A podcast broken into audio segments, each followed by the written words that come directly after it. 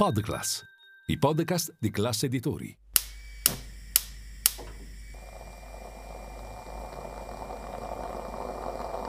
Buongiorno dal gruppo Classe Editori. Io sono Massimo Brugnone.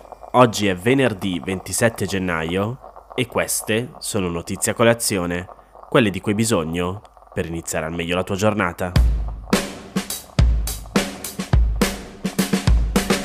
Non so quanti anni avete se state già pensando a quando andrete in pensione. Io a 35 anni ho iniziato quest'anno a mettere i soldi in un fondo pensione e c'è chi mi ha tirato le orecchie dicendo che avrei dovuto pensarci prima, perché si sa che noi giovani chissà quando ci andremo in pensione. Però, cosa dicono i dati di chi in pensione ci è andato nel 2022? La prima cosa che scopriamo è che le donne in pensione guadagnano il 30% in meno degli uomini.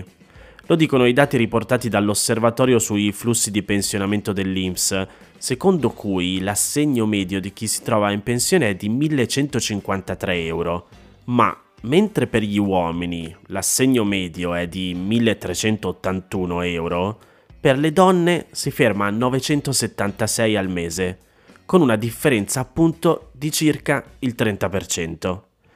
Il divario è ancora maggiore se guardiamo alle pensioni di chi è stato lavoratore dipendente.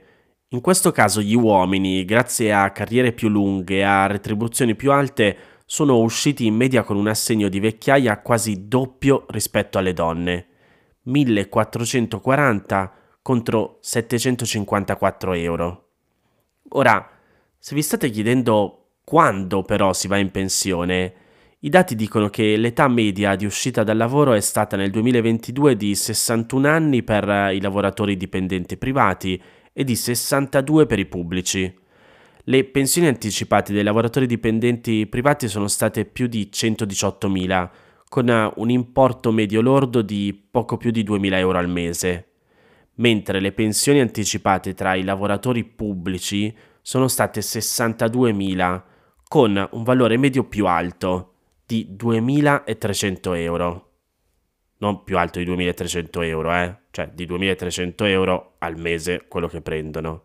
Per le pensioni di vecchiaia invece gli importi medi sono stati di 1.055 euro per i lavoratori dipendenti e di 633 euro per i coltivatori diretti, di 871 per gli artigiani, 903 per i commercianti e 366 euro per i parasubordinati.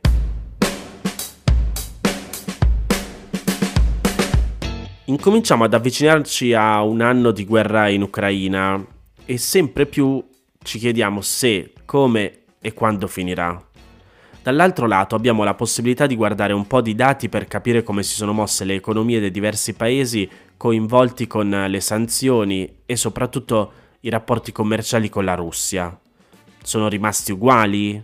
Si sono davvero fermati? E a favore di chi? Se guardiamo i dati dell'Eurostat è abbastanza chiaro come le relazioni commerciali tra l'Unione Europea e la Federazione Russa abbiano subito un forte impatto. Dopo aver infatti toccato i 23 miliardi e mezzo di euro nel mese di marzo del 2022, quello immediatamente successivo all'ingresso delle truppe russe in territorio ucraino, le importazioni dalla Russia in Europa sono calate fino a 13 miliardi e mezzo nel novembre dello scorso anno. Si tratta di una diminuzione di oltre il 42% nel giro di 9 mesi. Al contrario, le esportazioni dall'Unione Europea alla Federazione Russa, dopo essersi dimezzate tra febbraio e marzo, poi hanno ripreso lentamente a risalire. Il risultato è che il saldo commerciale dell'Europa nei confronti della Russia resta negativo, cioè con la Russia che esporta verso l'Europa più di quanto l'Europa esporti in Russia, ma a seguito della scelta di Putin di invadere l'Ucraina, la differenza tra import ed export si è andata assottigliando. Nello specifico, mentre a marzo dello scorso anno la differenza tra il valore dei beni che i paesi dell'Unione Europea importavano da Mosca e quelli che vendevano in territorio russo era di oltre 19 miliardi di euro, nel novembre dello scorso anno, invece, questa differenza si è ridotta a poco più di 8 miliardi, registrando in altre parole un calo di oltre il 58%. Vi ricordate che l'altro giorno vi ho raccontato dell'intenzione del ministro della salute di vietare il fumo di sigaretta anche all'aperto in determinate situazioni e di quello delle sigarette elettriche al chiuso? Abbiamo subito pensato alla famosa legge Sirchia che vent'anni fa ha introdotto il divieto di fumo in bar, ristoranti e in più in generale nei locali pubblici. E la domanda è, quella legge ha avuto un effetto positivo? I dati raccolti dall'Istat sui fumatori in Italia partono dal 2001, ovvero da due anni prima dell'entrata in vigore della legge Sirchia, e arrivano fino al 2021. E dicono che all'inizio del secolo oltre il 23% degli italiani aveva il vizio del fumo, una percentuale che vent'anni più tardi si è ridotta al 19%. È un dato che è in aumento rispetto al 18,4% riscontrato prima della pandemia, però comunque molto più basso rispetto a vent'anni fa. Altro aspetto interessante è la riduzione della media di sigarette fumate ogni giorno. Nel 2021 il fumatore medio ne accendeva più di 14 ogni giorno, ovvero tre quarti di un pacchetto, una cifra che due anni fa è scesa a 11, cioè poco più di metà pacchetto. Quindi, insomma, non solo la percentuale di fumatori si è ridotta, ma è anche calato il numero di sigarette che fumano ogni giorno. Ovviamente stiamo parlando di medie. E questo è il quadro generale.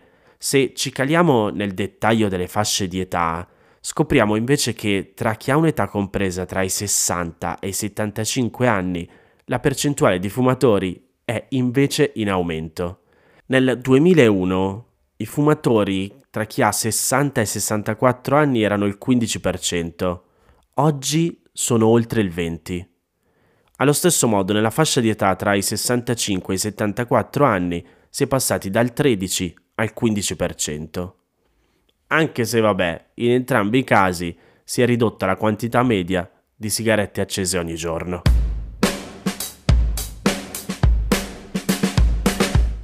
Queste erano le notizie a colazione di oggi. Se volete suggerirmi alcune notizie o mandarmi i vostri commenti su quelle trattate, potete scrivermi all'indirizzo notiziacolazione.it. Come sempre, se volete, potete diffondere questo podcast condividendolo con qualcuno a cui pensate possa interessare. E se volete rimanere aggiornati, c'è il canale Telegram di Notizia Colazione. Nel sommario della puntata trovate il link per gli altri podcast del gruppo Classe Editori. Oggi è venerdì ed esce la nuova puntata di CEO Talks, il podcast a cura del direttore di classe CNBC in cui intervista i diversi CEO delle aziende italiane. Mentre domani, sabato, con Notebook, esce la nuova puntata del podcast a cura del direttore di Milano Finanza. Io vi aspetto lunedì per iniziare insieme una nuova giornata. Un saluto da Massimo Brugnone.